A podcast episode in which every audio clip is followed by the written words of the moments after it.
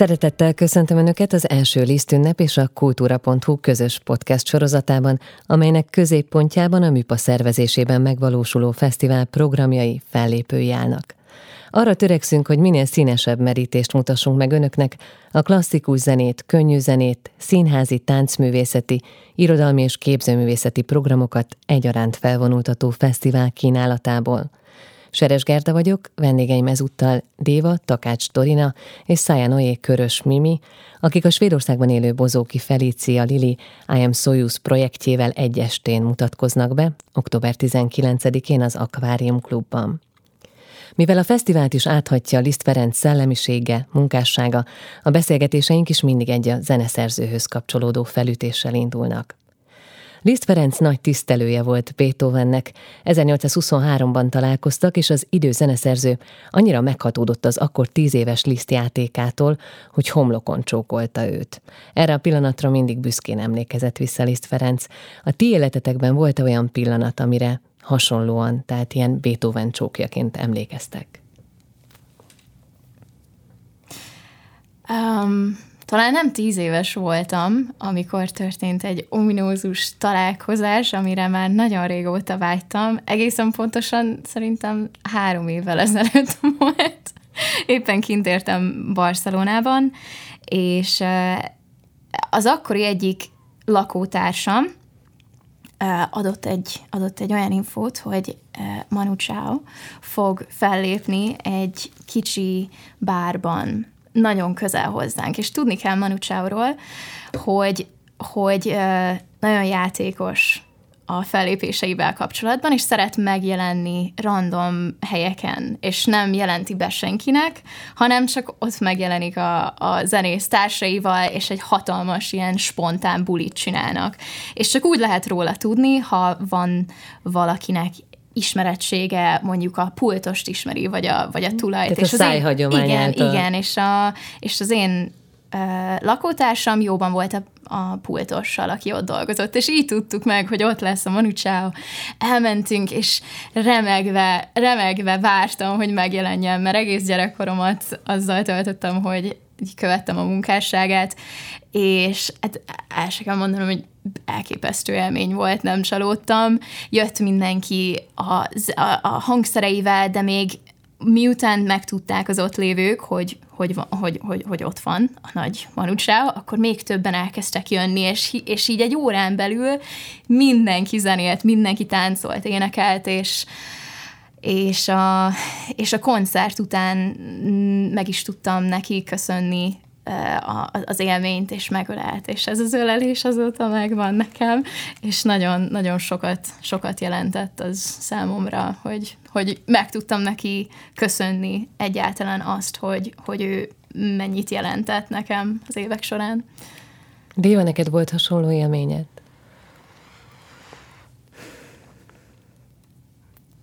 Most nem jut eszembe semmi ilyesmi erős, meghatározó élmény,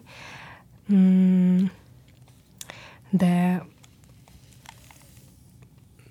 igazából minden egyes kis találkozás, akár egy szimpatikus zenésszel vagy kórusvezetővel hasonló élményt nyújtott, akkor, amikor áradoztunk egymásnak arról, hogy mennyire szeretjük egymás zenéjét. Szóval mondjuk, amikor találkoztam a Mimivel, vagy találkoztam akárkivel, aki még nem is annyira nagyon híres, de nagyon jó zenész, akkor hasonló élmény vagy érzés fogott el engem is.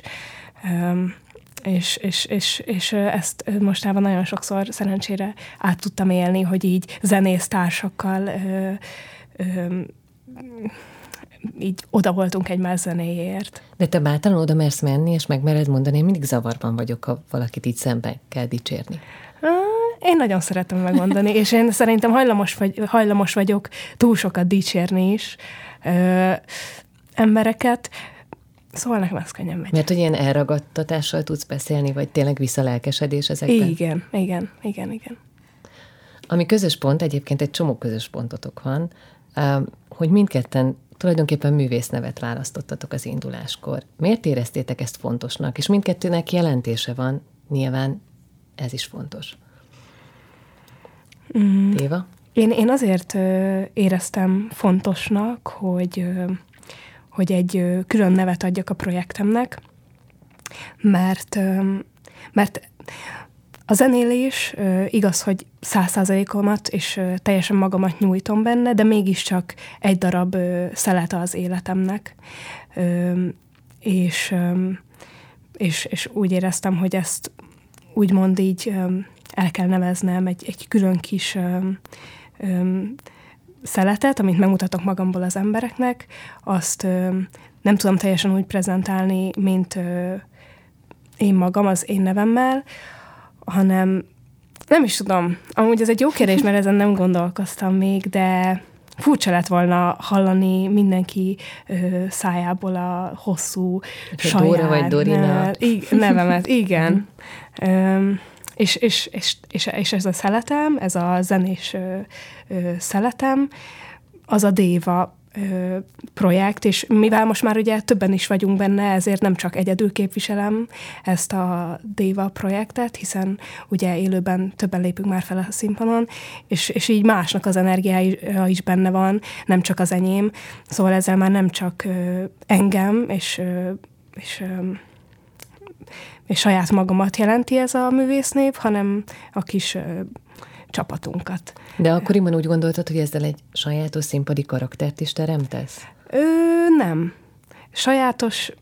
A színpadon ugyanazt mutatom, amilyen amúgy vagyok, szóval nem egy külön kis kitalált karakter, ez a Déva karakter. Tehát nem egy brand, amit is fel kell építeni, igen. És mondjuk csak részben fedi a valóságot. Igen. Az teljes egészben fedi a valóságot.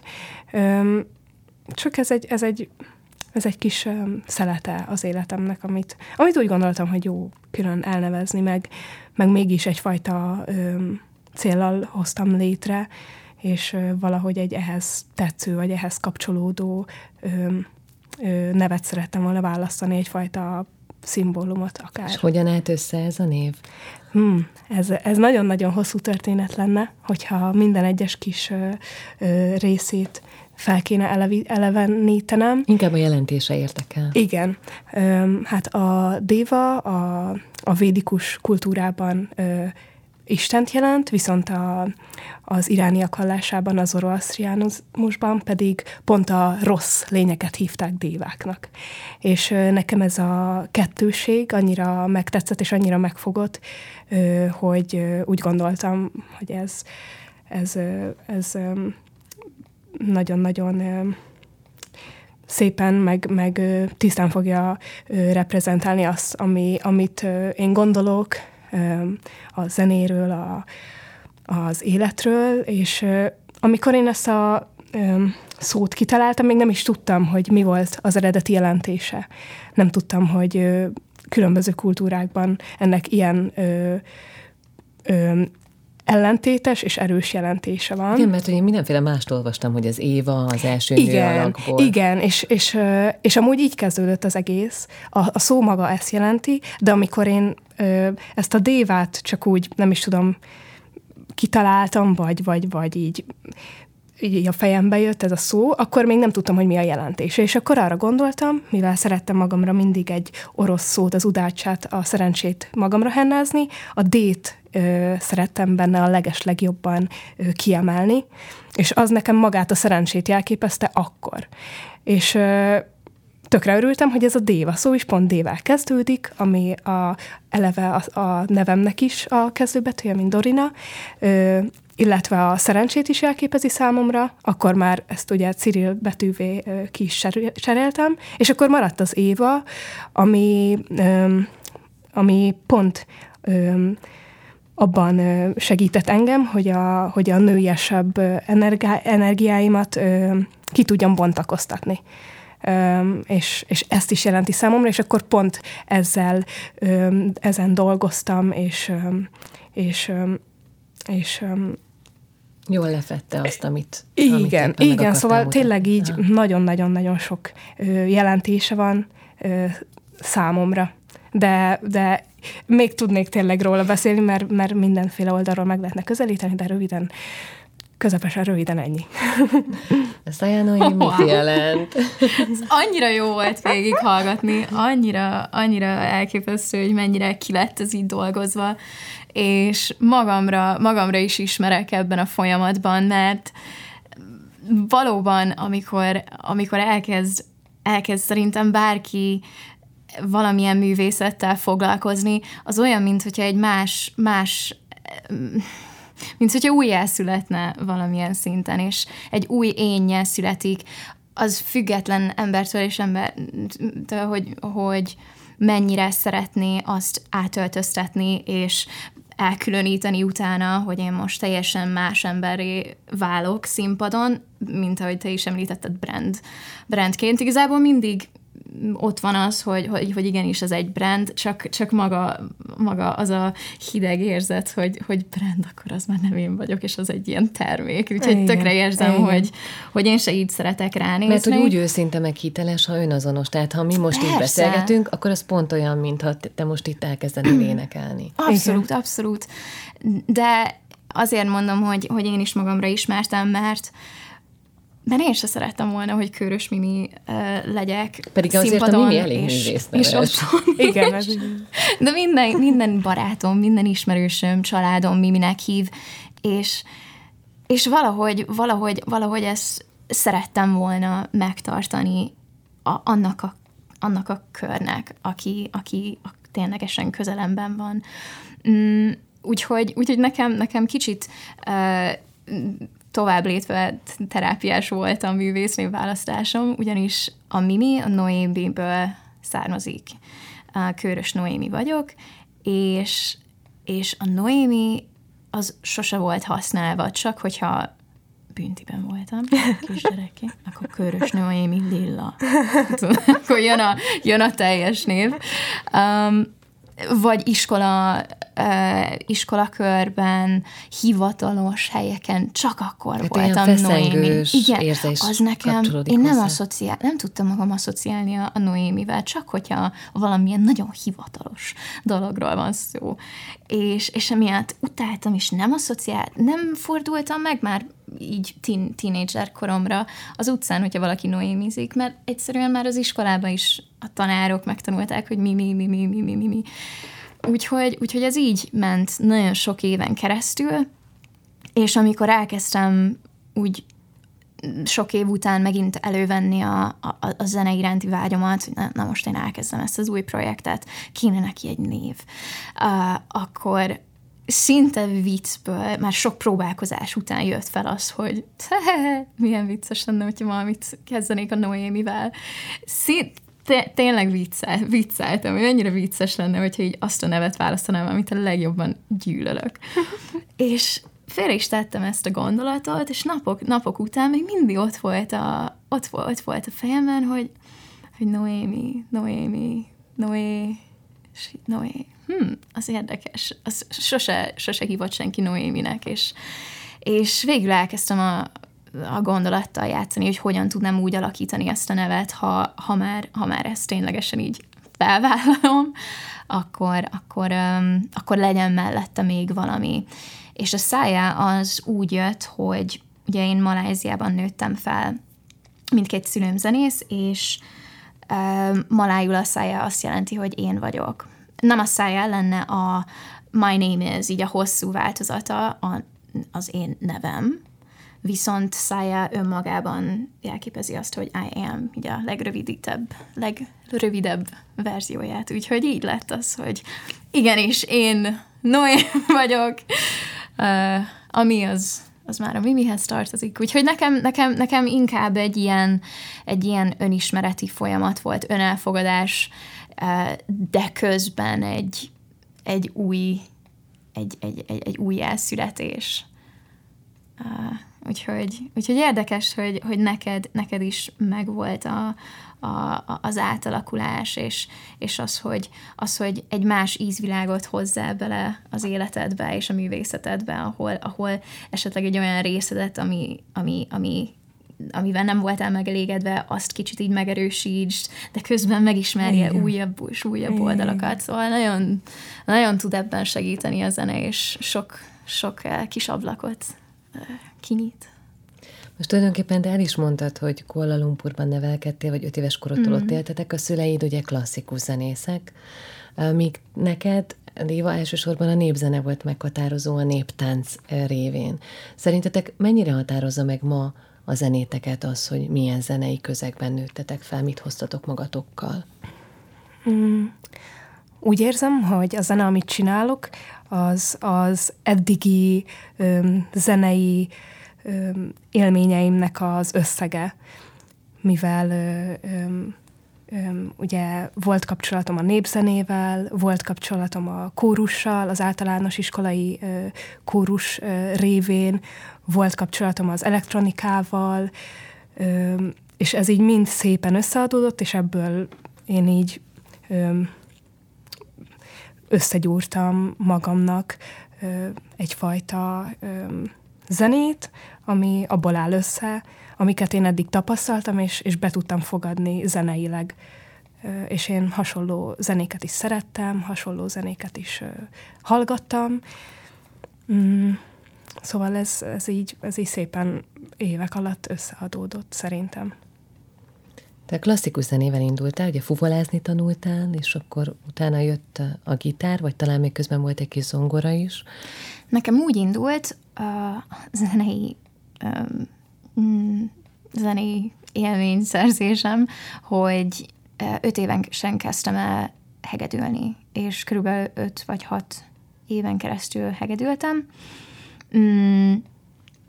Én is egyébként így egyből már a válaszra térni, egyből az jut eszembe, hogy a zene iránti szeretetet alapozták meg a szüleim, és azáltal, hogy körbevett folyamatosan a zene, beleívódott az életemben, a karakterembe az, hogy folyamatosan zenét hallgatok. Ugyanakkor nem bírtam akkoriban így ezt az iszonyat sok gyakorlást, és nem voltam zeneiskolában, Malajziában, így nekem kicsit hiányzott az, hogy úgy szocializálódjak, hogy körülöttem sokkal. Közös zenélések. Közös játék. Így a játék az nagyon hiányzott, úgyhogy szerintem azért váltottam a fuvolára, hogy úgy valami új és izgalmas legyen, de közben maradjon meg a zene. Ekkor már az iskolában zenéltem, volt ott egy ilyen iskolai zenekar, és akkor ott tetszett meg nekem a fuvola, unokatestvérem is fuvolista, úgyhogy belekóstoltam egy ilyen világba is. 2 év után viszont elkezdett minden más érdekelni. Én tipikusan olyan gyerek voltam, hogy amerre láttam, és láttam valamilyen új tevékenységet, megtetszett, és ki akartam próbálni, úgyhogy akkoriban nekem abszolút nem ment a diligence, kemény munka, napitőbóra gyakorlás, úgyhogy sajnos, ami nagyon nagyon kell a komoly zenéhez. Úgyhogy ügyes voltam, de nem voltam nagyon kitartó, és pár évig abba is hagytam, szerintem összesen talán 2 évig hagytam abba úgy igazán, és addig sportoltam, táncoltam, szocializálódtam, viszont hiányzott. Észrevettem azt, hogy van bennem egy ilyen frusztráció, mert már ott volt ez az én iszonyat erős alap, hogy a szülők, a környezet mindenhol ott van folyamatosan a zene, és azért éreztem frusztrációt, mert függetleníteni szerettem volna magamat valahogy attól, amit olyan intenzíven kaptam a szüleimtől, hogy komoly zene, és úgy próbáltam kitörni, hogy én egy picit mást akarok, rebellion, nagyon vágytam arra, hogy én valami mást csináltam, és azért is váltottam a fuvolára, aztán az se, nem, teljesen abba hagytam, de azért az hiányzik, és ezután jött az, hogy amikor elkezdtem verseket írni, majd nagyon sok gitár alapú, Jack Johnson, John Mayer, Justin Nizuka, ugye ezeket nagyon, nagyon szerettem, és ez mind nagyon gitárcentrikus. És akkor elkezdtem gitárt tanulni, közben verset írtam, és így összeraktam, mint hogyha én találtam volna ki. És így, wow, össze lehet kapcsolni a verseket és a zenét, és elkezdtem gitáron dalt írni, és olyan különleges élmény volt, mint hogyha ezt még senki nem csinálta volna. És ott találtam meg azt a ilyen megvilágosodást saját magamban, hogy igenis így szükségem van arra az alapra, amit kaptam a családomtól, és akkora erőt érzek benne, és az a frusztráció is úgy megtalálta a helyét, és megszülte azt a környezetet, azt az ilyen ágyat, ahol így saját magam is tudok lenni, de kapcsolódom is ahhoz, az ilyen iszonyat erős gyökérhez, ami engem elindított. Úgyhogy elképesztő nagy szerepük volt a szüleimnek ebben, pont, hogy így megadják az alapot, és kiváltsák a frusztrációt, majd így lássák, hogy így, jaj, csak visszatértél. Déva, nálad hogy volt? Benned volt kötelességtudat? Gondolom, hogy a néptánc, a kórus az ugyanolyan szigorú napirendet kíván, mint mondjuk a klasszikus zenélés. Igen. Nekem ezzel az volt a szerencsém, hogy zenei általánosba jártam, és ott muszáj volt ugye bejárni a kórusokra, a kóruspróbákra, a néptánc is kötelező volt valamelyik évben.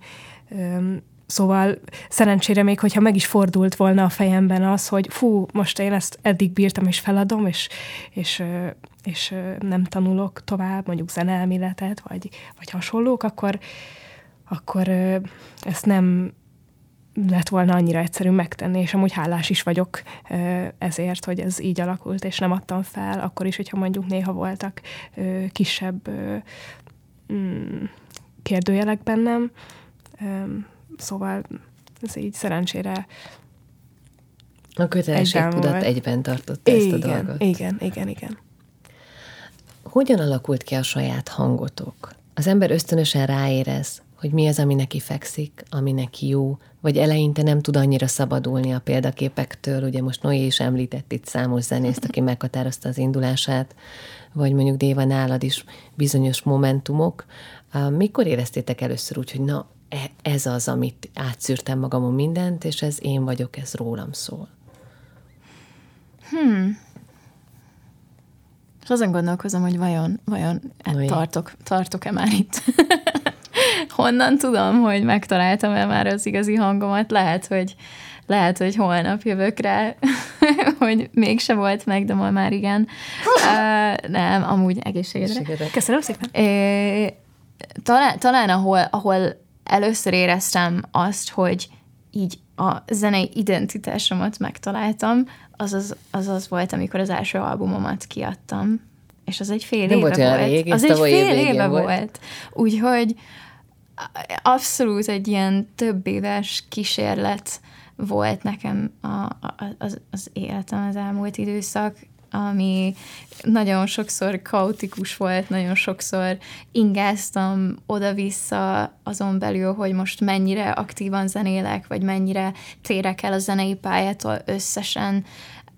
Nekem volt egy 5 éves nagyon intenzív, kreatív blokkom, amikor pályát váltottam, annyira elegem lett a zenéből, és úgy éreztem, hogy nem találtam meg a hangomat, ezért nincs is hangom. Én ezt így raktam össze, és kudarc egymás után jött, és ez nem volt annyira dramatikus, egyszerűen csak úgy éltem meg, mert nem volt a teljes életem a zenéjé akkoriban, és most már így visszanézve abszolút megértem, hogy amennyire komolyan szerettem volna venni, annyira kevés időt foglalkoztam vele, és elvártam a mindent attól a kis időtől, és amikor nem kaptam meg értelemszerűen, akkor az nagyon-nagyon zavart, és fájt, hogy nem tudok megvalósítani valamit, ami számomra nagyon fontos. Úgyhogy ez egy elképesztően nagy kihívás és kérdés, hogy mikor mikor találja meg az ember a saját hangját, és szerintem nagyon sokszor azt gondolja, hogy talán, nem szeretjük bevallani, hogy most nem, most nincs meg. Úgyhogy így több év után szerintem így van az a rálátás, hogy x évvel ezelőtt valóban mi is volt. Úgyhogy lehet, hogy pár év múlva megint csak másképp fogok arra gondolni, aki most vagyok. De szerintem azt ki tudom mondani, hogy jó úton haladok, és közeledek nagyon ahhoz, amit szeretnék. Déva, te tudatosan felvállaltad, hogy a hagyományőrzést és az új elektronikus, nem is tudom, az új hangok ötvözését tekinted utadnak. Te hogy állsz ebben az útkeresésben? Én úgy gondolom, amíg Mimi beszélt, gondolkoztam ezen, és én amikor megvettem a kis stúdióeszközöket, a laptopot, a mikrofont, a mindenféle hozzávalót, és elkezdtem felvenni egyedül otthon a szobámban a dalokat, akkor én már úgy éreztem, hogy na, én itt vagyok, és én itt vagyok, meg vagyok, ez hiányzott nekem. És én úgy éreztem, hogy megtaláltam a hangom. Azelőtt már énekeltem egy zenekarban is, és akkor még ezt nem éreztem. Persze egy zenekarnál más a helyzet, mert hogyha mondjuk 3-4 vannak, akkor az 3-4 embernek a művészeti terméke az a dal, vagy zene, amit ők képviselnek. És mivel egyedül voltam, otthon voltam, és ez volt az egyetlen, amiben az érzéseimet bele tudtam akkor éppen folyatni, meg így próbáltam kiadni magamból azt, ami akkor bennem lezajlott. Így úgy éreztem, hogy ez nagyon én vagyok, és ez a hangom. De ezen eddig nem is gondolkoztam. Most tulajdonképpen Déva többször is mondtad, hogy alapvetően egy gondolatot szeretnél megfogalmazni a zenében, valamilyen érzést átadni. Fontos, hogy egy dal az valamilyen történetet meséljen el, most nyilván nem elsősorban a sztorira gondolok, vagy az is jó, ha ilyen kollásszerűen csak hangulatokat, érzéseket villant fel. Én nagyon szeretem azokat a dalokat, és olyan dalokat is szeretek írni, amik esetleg szövegileg nem is adnak át konkrétumot, hanem egyszerűen egy érzést vagy hangulatot továbbítanak. És aztán lehet, hogy az teljesen máshogy ér el a hallgatóhoz, és másféle hangulat kerekedik benne, de azért úgy gondolom, hogy biztosan közel lesz ahhoz, amit a művész közvetíteni szeretett volna akkor, amikor azt a dalt írta. Szóval igen, a szöveg nálam amúgy szerintem annyira nagyon nincs is fókuszban.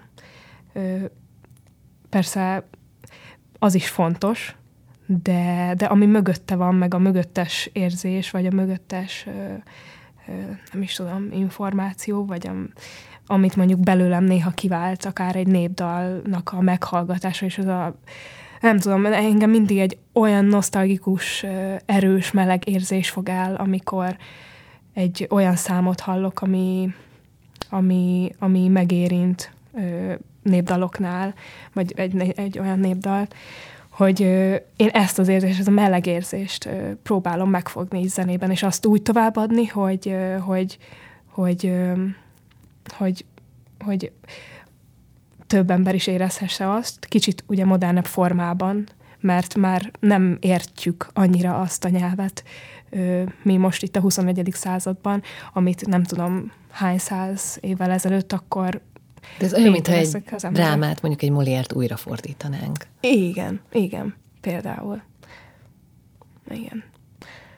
Érdekes ez a zeneírás, meg ez a meg az, hogy az ember hogyan ad át érzéseket, meg hogyan tényleg ez, hogy azzal lehet játszani, hogy embereknek a hangulatát, az érzését az ember megváltoztassa egy számmal, az számomra egy olyan kis varázslatos dolog, hogy az hogy ez az elképzelhetetlen. Nagyon jó kis dolog ez, meg én is imádom azt az érzést, tényleg. Amikor... Hogyha rossz kedved van, akkor beraksz valami dalt, amitől egy picikét áthangolod magad, vagy fordítol. Igen. De közben meg van hogy egy dal neked melegséget okoz, másnak meg lehet, hogy egy teljesen rossz napja volt aznap, és megijed, vagy valami olyasmihez asszociálja azt a dalt, és fordítva lehet, hogy egy bús, komor dal neked egy olyan jó érzést ad, mert éppen visszaemlékszel arra, hogy azt a legjobb barátoddal, vagy a pároddal hallgattatok, és az a közös dal, és ez a szép abban, hogy nagyon sokféleképpen lehet interpretálni egy dalnak a jelentését, függetlenül attól, hogy egyébként mi a szövege. És én is szeretek erre rátámaszkodni, amikor írok, hogy hogyan tudok közvetíteni egy érzést, vagy akár egy egész történetet, úgy, hogy nem túl egyértelmű, hogy azt lehessen abszolút másként nem tudom, átváltoztatni, átvariálni, és jelentsen mást annak, aki szeretné hallani, és jelentsen azt, amit ő szeretne. Úgyhogy én nagyon sokszor úgy szoktam leülni, zenét írni, hogy megvan már a zenei alap, nagyon sokszor azzal kezdek, én zenei alappal kezdek, és szerintem hasonlóképpen indul ki, mint nálad a zenei része, szerintem akaratlanul is amilyen érzelem van bennem éppen, vagy ami úgy természetesen jön, azt megírom, és aztán elkezdek rá halandzsázni. Felrakom a fejhallgatót, mikrofon előtt, villanyokat lekapcsolom, én is otthon dolgozom, és elkezdek halandzsázni, és nem foglalkozom azzal, hogy milyen szavakat formálok, hanem csak hagyom, hogy a dallammenet vigyen előre, és a halandzsából szoktak kijönni egy-egy szavak, vagy egész mondatok. És olyan, minthogyha a tudatalattimból valahogy előjönnének valami érzelmek, vagy konkrét megfogalmazandó szavak, mondatok, hangulatvilágok, amiket utána így megragadok, és így, ez mit jelenthet? Miért mondtam ezt ki? És ezt szoktam tovább vinni, ha úgy érzem, hogy van egy ösztönössége ennek. Igen, és emiatt nagyon vicces, mert csomószor nehéz elmagyarázni, hogy mi a jelentése, mert sokkal kevésbé úgy közelítem meg, hogy ma elmentem a boltba, vettem kenyeret, és erről írok egy dalt, hanem egyszerűen írok valamit, amit néha hónapokkal később visszahallgatva jövök rá, hogy miért írtam. Mert annyira elvon saját magamnak abban a pillanatban, és nagyon szeretek a metaforákkal játszani, és elvontam fogalmazni, nagyon sejtelmes, annyira sejtelmes, hogy már én se tudom, és minél több idő telik el, annál kristálytisztává válik, hogy mit jelent, és az is változik, hogy mit jelent számomra. Úgyhogy valahogy miután megírom, én is hallgatóvá válok, és mást ad ugyanaz a zene. Úgyhogy szeretek én személy szerint erre rátámaszkodni, és nem feltétlenül szövegileg valami nagyon konkrétumot megnevezni, hanem megint csak, mint ahogy az Dóri is mondta, egy hangulatvilágot elindítani, ami utána viszi magát, és a hallgató is fogja tovább vinni, és jelentsen az bármit, bárkinek. De én azt hittem, Déva, hogy te azért egy dalból indulsz el, vagy egy dallamból, tévedek? Nem. Össze-vissza szokott nálam is lejátszódni ez a folyamat, szóval van, hogy például megfog egy népdal, és akkor abból indulok el. Mondjuk elolvasok egy népdalt, ami furcsa érzéseket kelt bennem, szóval megmozgat. És akkor azt próbálom dalba vinni, de ez sem olyan kristálytiszta sokszor először, hogy mi az, amit bennem ez megmozgatott. Ez honnan származik, hogy ez ennyire megmozgatott. És nagyon sokszor van nálam is, tök érdekes volt ezt hallani amúgy, Mimi, hogy mondjuk hónapokkal később hallgatom meg az adott számot, és akkor tisztul ki előttem az, hogy ez miért is született meg, és miért pontosan így született meg, akkor éppen mit éreztem, csak akkor nem tudtam rálátni, de most már másokat érzek át, és ezért arra rá tudok látni, és így teljesen tiszta, hogy akkor miért úgy fogtam meg mondjuk az adott népdalt, vagy csak ha nem is népdalból indultam ki, hanem mondjuk egy dallamfoszlányból, akkor azt miért úgy vittem tovább, és utána miért azt a szöveget kerestem meg rá éppen, vagy azt írtam meg rá. Szóval ez nagyon érdekes. Igen, mert mondjuk egy népdalt is fel lehet fogni többféle módon, vagy többféle szemszögből. Pláne ilyen töredékesen, ha csak egy-egy motívumot emelsz át, akkor azt akárhogy lehet variálni. Igen. Kinek mutatod meg először, amikor úgy érzed, hogy na ez most megvan valami új? Én a barátomnak mutatom meg először. És ő ért a zenéhez, vagy sokkal inkább csak szereti a zenét, és annyiban ért, amennyiben egy zenekedvelő? Igen. Ő nem ért a zenéhez, hanem inkább a kis szellemi részéhez ért sokkal jobban. Nagyon ismer engem, és hogyha én valamit át akarok adni, és azt dalba foglalom, akkor ő azt tudja, hogy én pontosan mire gondoltam, és ő maximum abban tud utána segíteni, hogy átjön ez az üzenet. Igen. Ő az, aki ezt legjobban érzi szerintem. Noé, nálad hogy van? Amikor írok egy dalt, elsőként anyukámnak szoktam elküldeni. Nagyon adok az ő véleményére, ugyanis tudom, hogy ha anyukámtól megkérdezem, hogy na, ez most jó, ez nem jó. Tudom, hogy őszinte lesz, és de tudja, soha nem fájt. Nem, néha megpróbál kedveset mondani, és akkor mindig lebukik. Mert akkor megpróbál nagyon udvarias lenni, és így, jó, ez jó. És így hallom a hanglejtésén, és nyugodtan, mondd meg, mi nem tetszik, és elkezdik kifejteni, hogy vagy néha olyankor elkezdi kicsit másképp megközelíteni, mondjuk mesélj arról, hogy akkor elkezd kérdezni, mit szerettél volna ezzel a dallal üzenni, mesélj a szövegről. Nagyon sokszor azt szokott segíteni, és mivel neki nem az anyanyelve az angol, nekem se, de könnyebben tudok angolul. Ezért van, hogy leírom a szöveget, és akkor mondatról mondatra elmagyarázom, és onnantól kezdve már így megérti, hogy emiatt írtad így, vagy most már megértem, vagy még mindig nem tetszik. Szóval nagyon hosszasan tudjuk kifejteni azt, hogy éppen mi már meddig, mennyire jön át valami. De ez üzlés dolgra is, nem? Tehát persze, megesik, hogy neki nem tetszik, de tulajdonképpen mégis valamibe beletalál. Viszont ott van az, hogy nem véletlenül mutatjuk meg a zenéinket egy nagyon közeli hozzátartozónak először, mert ők, még ha ízlés szempontjából nem is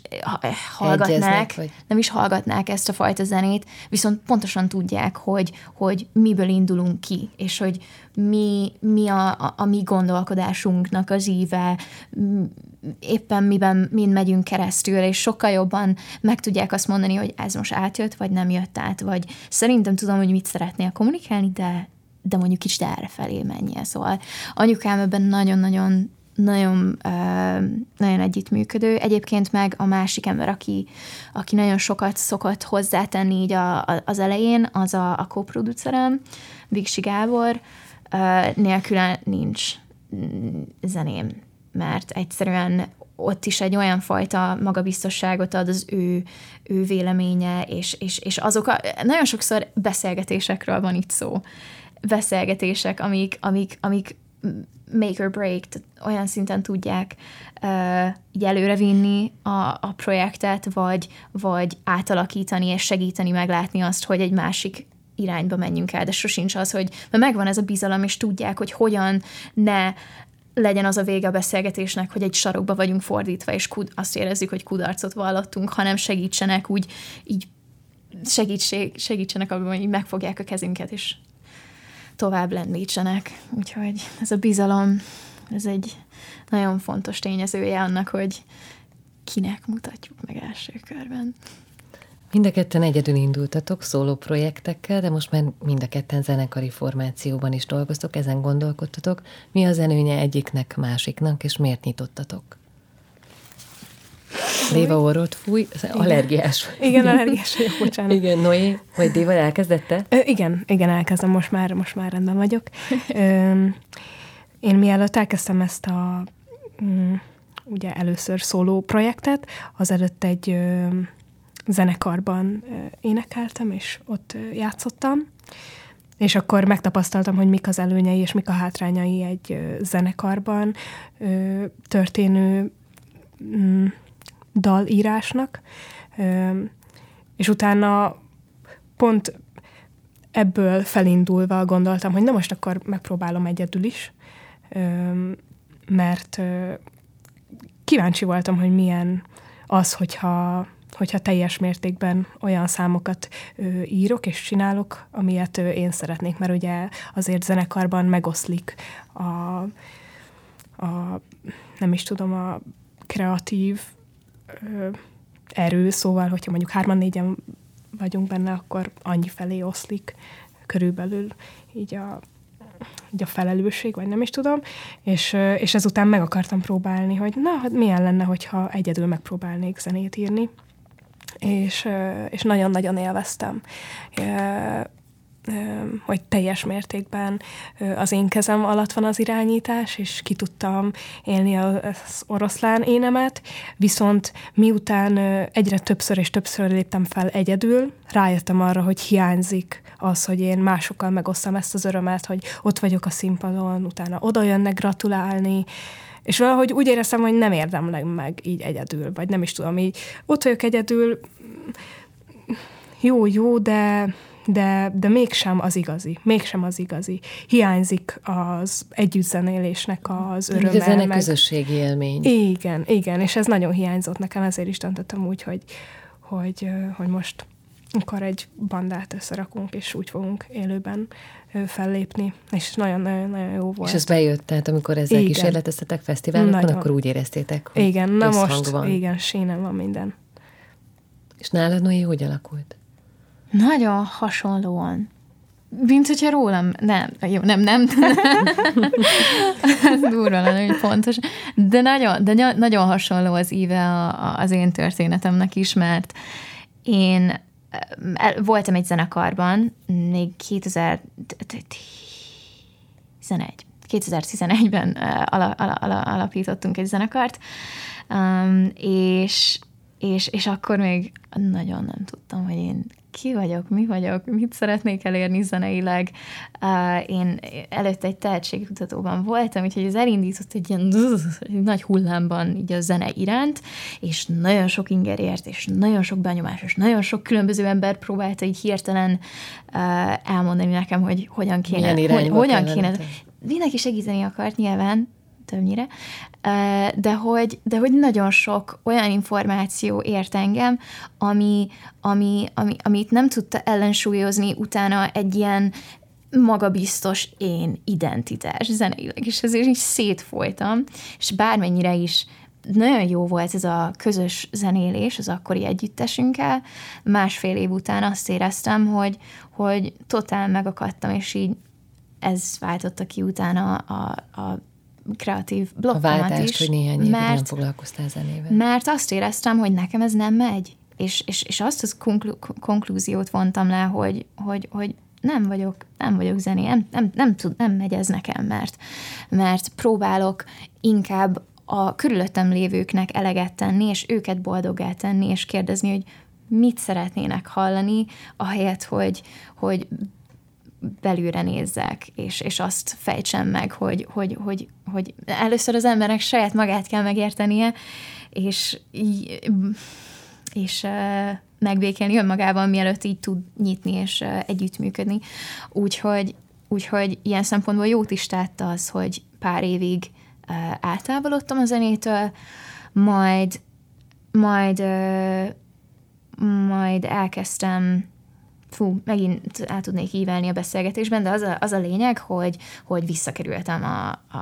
visszakerültem a zenei világba, open mic-okon keresztül tulajdonképpen. Éppen Barcelonában éltem, óvónőként dolgoztam, ez volt a új pálya, és valahogy elkeveredtem egy open mic estére, ahol tulajdonképpen így egymás után jöttek a zenészek színpadon, elképesztő hangulat, nagyon sok embert megismertem rövid idő alatt, és pár hét után már mindegyik open mic-ot végigjártam, és színpadra álltam újból, és elkezdett nőni az a magabiztosság, mert tudtam, hogy semmi nyomás nincs abban, hogy Barcelonában ott mit csinálsz? Barcelonában nem ismer senki, és ha fellépek arra a színpadra, tök mindegy, ha úgy döntök utolsó pillanatban, hogy mégsem megy ez, mert izgulok, vagy nem megy, az se baj, semmi nyomás nincs benne.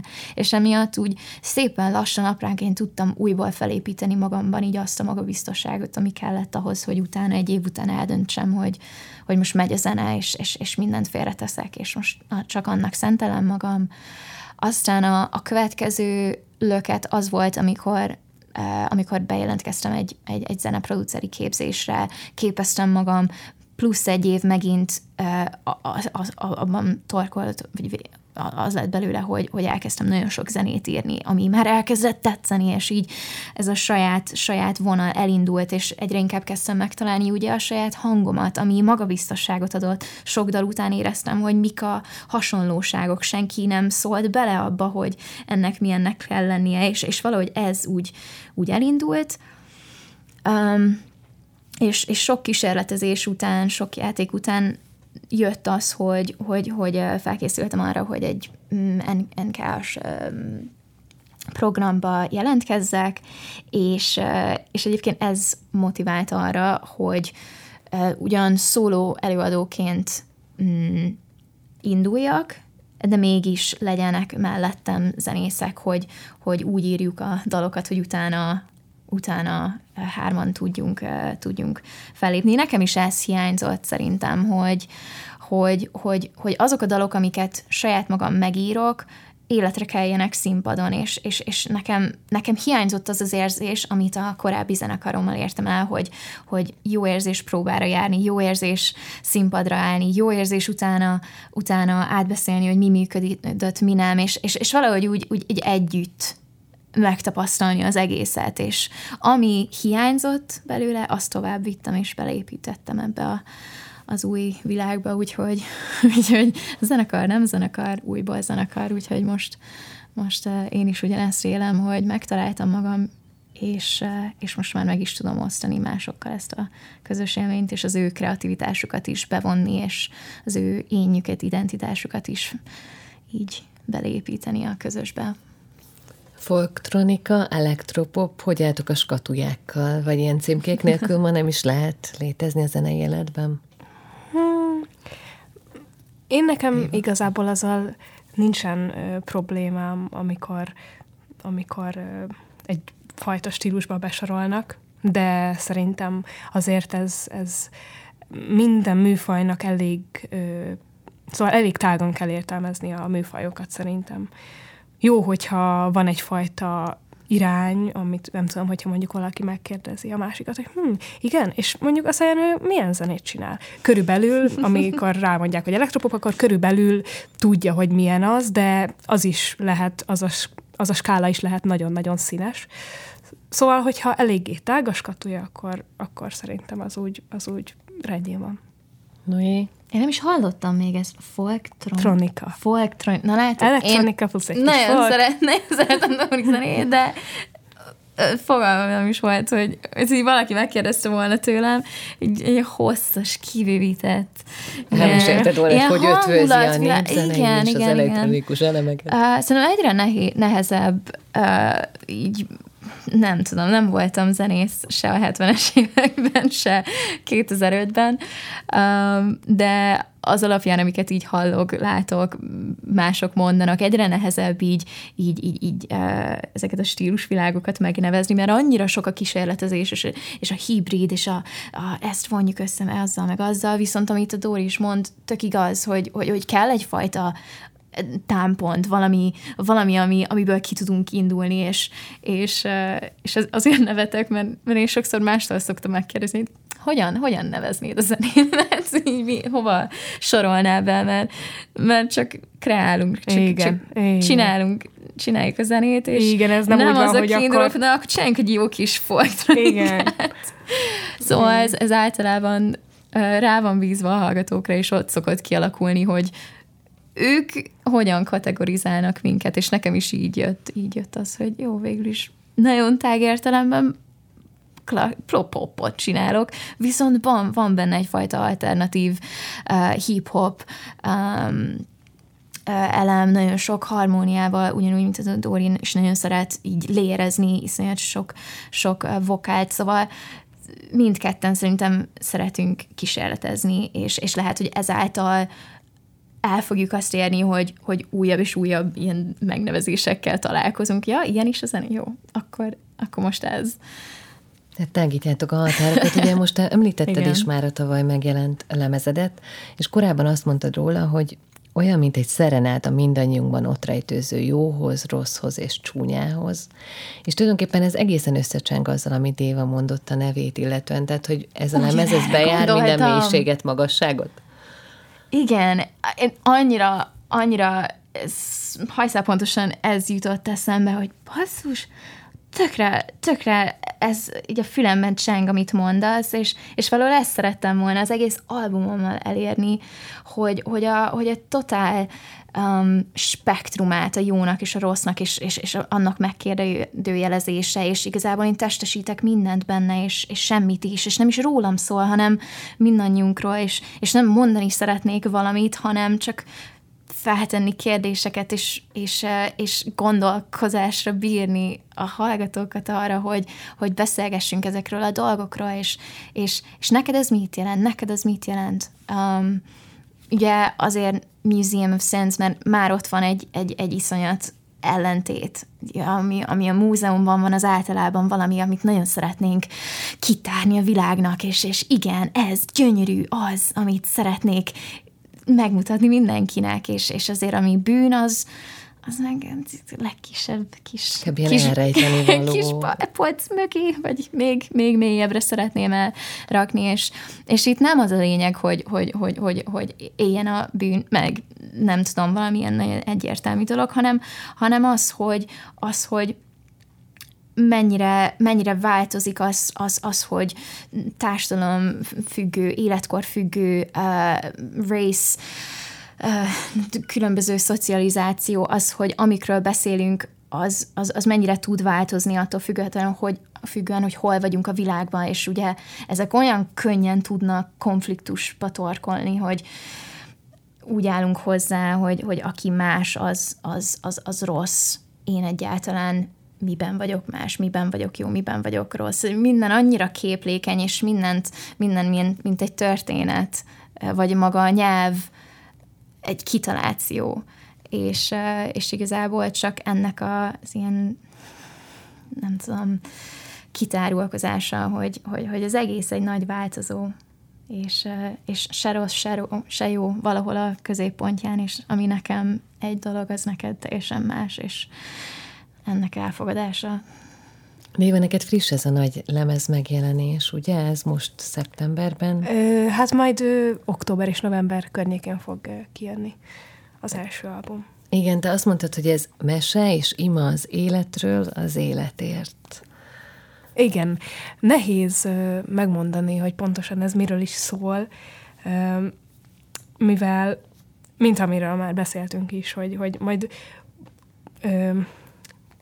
Egyre később rájön az ember, hogy pontosan mit is akart belesűríteni az X korszakban írt dalaiba, de én most úgy érzem, hogy azon vagyok rajta, hogy valahogy kicsit kiegyenlítsem azokat a dolgokat magamban, meg körülöttem, amik nem annyira jók, és kérdés, hogy mi az, ami jó, és mi az, ami nem jó, mert már itt is elakad a dolog, lehetne erről filozofálni, de csak jobban meg akarok nyílni, csak szeretném, hogy az emberek sokkal nyíltabbak legyenek, hogy könnyebben mosolyogjunk rá a másikra, könnyebben segítsünk, könnyebben adjuk ki a gondolatainkat, és klisésen hangzik, de tényleg, hogy a belső magunkat jobban megismerjük, és megismerjük azt, hogy mi is az, ami én pontosan vagyok, vagy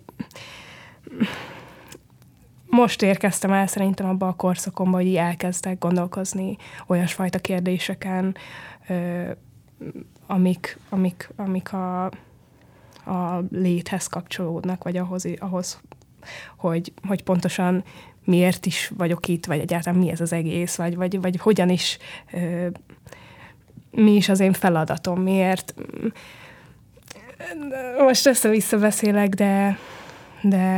de csak... Ezeket mutatja meg, vagy ilyen különböző aspektusokból ennek egyes részei. Igen, most ebbe tényleg csak így beleraktam minden érzést, ami bennem kavarog, és ezek még nagyon kezdetleges érzések, és nagyon az elején vagyok, így az egésznek a kigobózásában,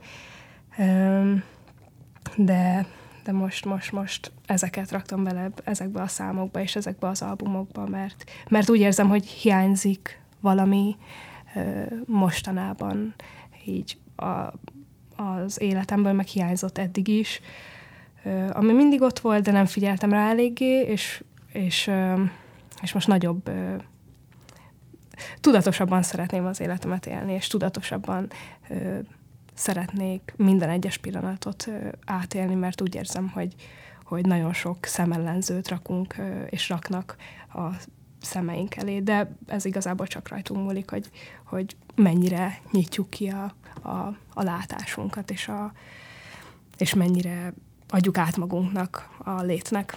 Szóval nem tudom, hogy most ezek az érzések, amik így bennem voltak, azok mennyire formálódtak át szavakba, de lehet, hogy egy kicsit tágabb értelmezését fogom majd tudni ennek adni, mondjuk egy év múlva, vagy 2 év múlva.